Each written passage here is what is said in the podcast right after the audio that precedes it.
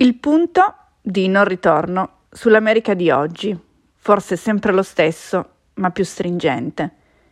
Negli scorsi giorni su Instagram ho condiviso alcune parole e alcune considerazioni relative agli Stati Uniti.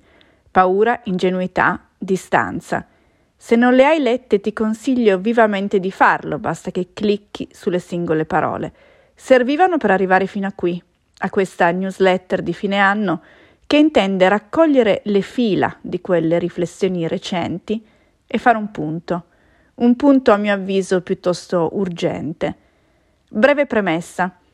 Come ho fatto nel libro, anche nel caso di queste considerazioni ho usato la mia personale esperienza emotiva, concreta, intellettuale, come un mezzo per riflettere collettivamente, come una possibilità per innescare un cambiamento di sguardo e consapevolezza di cui sono convinta ci sia ancora molto bisogno, soprattutto oggi. Il mio è un gesto intenzionale e studiato, che nasce dalla constatazione che leggere, ebbene sì, serve a ben poco. Possiamo divorare tutto ciò che viene scritto sugli Stati Uniti, newsletter, saggi, romanzi, articoli di giornale, podcast, ma non sarà mai abbastanza. Continueremo a costruire castelli nel vuoto. Come lo so? Lo so perché vedo le reazioni delle persone che vengono in viaggio con me quando scoprono la povertà americana, le solitudini americane, i ghetti americani, le bandiere americane. Non avevano idea che fossero davvero così. E sono tutte persone molto preparate e attente, che hanno letto i miei contenuti e quelli scritti da colleghe prima di partire ma non sono comunque riusciti a sviluppare gli strumenti adatti per vedere e a volte anche accettare gli Stati Uniti per come sono in realtà. Non un errore loro, di certo, più facilmente di chi l'America la racconta, in primis lei stessa.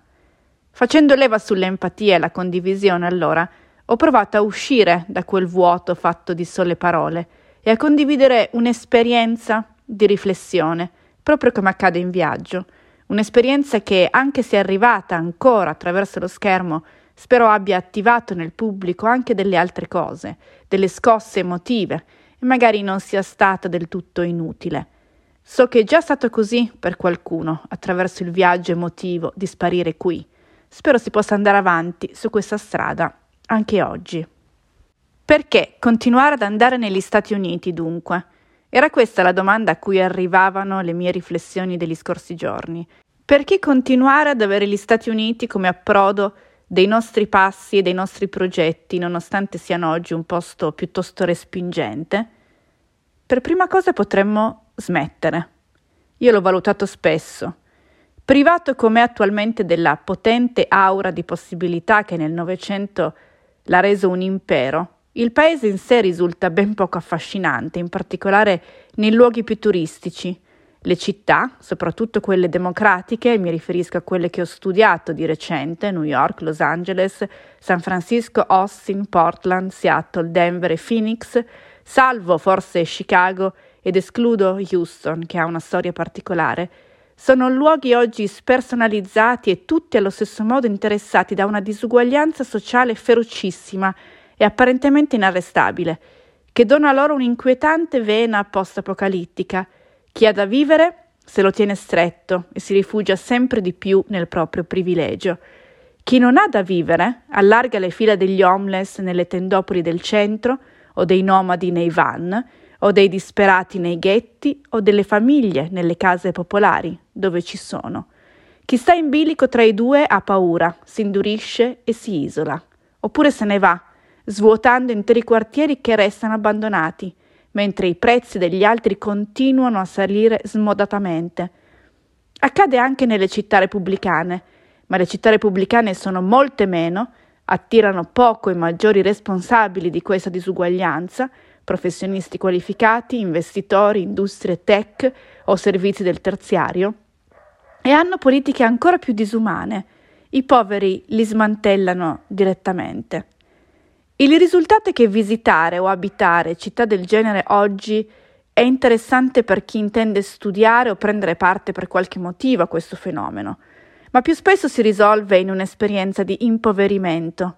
A farne le spese prima di ogni altra cosa è l'umanità, l'elemento da sempre a mio parere più entusiasmante degli Stati Uniti.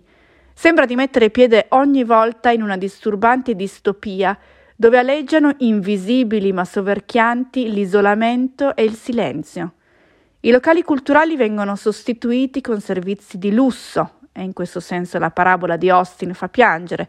Se clicchi su questa frase ho messo un articolo lungo e completo che lo racconta benissimo. I negozi del centro chiudono, le occasioni di aggregazione diventano poche e carissime, le comunità si frammentano e si oppongono le une alle altre, le persone finiscono per dare un'importanza spropositata più alle loro microesperienze che non a una reale comunicazione con gli altri. Le storie degli esseri umani non sono più in circolazione. L'avevo già scritto in questo pezzo che ho messo nella newsletter poco meno di un anno fa, in quella città in cui oggi le librerie chiudono per fare spazio a negozi di cristalli. E tutte le persone ricche non fanno altro che parlare di cristalli, i poteri dei cristalli, i benefici dei cristalli, i posti migliori dove sistemare i cristalli. E a Skid Row in centro intanto a migliaia vivono sui marciapiedi come zombie. Se questa è la situazione in tante città degli Stati Uniti, e così anche nel resto del paese. Com'è la società degli Stati Uniti fuori dai grandi centri? Ha smesso anch'essa di essere affascinante? Beh, dipende. E dipende da te. Dipende fin dove sei disponibile a spingerti. In quell'enorme porzione di paese che non è città, infatti, è pieno di gente che chiede considerazione, in modi e a persone che probabilmente noi non sceglieremmo mai e che spesso per questo motivo consideriamo inferiori, di serie B, invisibili, fetenti, degni di starsene dove stanno, nonostante siano poi le persone che parlano più volentieri, che non vedono l'ora di uscire dall'isolamento dove invece gli altri si arroccano sempre di più, che esprimono un senso della realtà ben più radicato di chi è ossessionato dai cristalli. Ti sembrerà che io stia esagerando, ma ti assicuro che una delle cose che oggi fa più spavento dell'America è vedere quanto siano alienate le persone che vivono nel privilegio. Il video che ho messo nella newsletter, un video della CNN, ne è la prova e ti invito davvero a guardarlo. È difficile ascoltare i discorsi di chi vive in questa enorme porzione di paese senza pensare che sia tutto sbagliato. Lo è. Ed è proprio questo il punto. Per evitare di smettere di andare negli Stati Uniti, perché non ci mettiamo in ascolto di chi racconta un'altra storia? Ascoltiamo chi si affida a un potenziale dittatore per uscire dalla povertà più estrema. Ascoltiamo chi ci mostra che gli Stati Uniti, come grande narrazione democratica ed egualitaria, hanno fallito. Ascoltiamo il messaggio profondo delle loro parole. Non fanno paura, se noti. Sono solo schifosamente umane come lo sono quelle di chi va a vivere negli altopiani sperduti del Colorado, nei deserti cocenti della California o tra i canyon selvaggi dell'Arizona perché è convinto che la natura estrema possa offrire maggiore accoglienza e sostentamento rispetto alla società feroce e ingiusta da cui arriva. Come lo sono le parole di chi vive nei pueblos o tra le baracche delle riserve indiane, ed è abituato da secoli a intendere quello degli Stati Uniti come un racconto fasullo e abusante, con cui bisogna necessariamente convivere, ma da cui è sempre bene differenziarsi, anche se spesso il suo potere è troppo forte. Come lo sono le storie delle città a prevalenza non bianca, come El Paso e Detroit, dove ci sono problemi specifici ed essenziali da fronteggiare, e tutto ciò che vale altrove lì è sospeso, relegato nell'ordine delle cose a cui badano le persone che non hanno realmente un problema, come lo sono i racconti delle comunità latine, che non per niente sono contaminate da una cultura diversa da quella bianca dominante e nelle loro tradizioni, dalla lingua alla cucina alla religione, trovano futuro. Nelle storie di queste persone e di queste comunità c'è l'aspetto umano interessante degli Stati Uniti, e se vogliamo continuare a guardare a questo paese come un punto di riferimento, guardiamo dove non guarda nessuno, guardiamo nel fallimento, rovesciamo i presupposti di partenza, andiamo da chi nella terra promessa non ha mai creduto perché sa benissimo o ha dovuto capirlo a forza che un posto è solo un posto e che nessun paese è tenuto a mettere in piedi un sogno dividere i buoni dai cattivi, predicare successo e uguaglianza, tirare in ballo il destino manifesto per proclamare il proprio ruolo nel mondo, perché quello si chiama ingannare. Lo scrittore Nelson Holgren li chiamava i disarcionati, quelli che sono rimasti al di qua della linea del sogno americano. Sono loro la mia risposta alla domanda di partenza.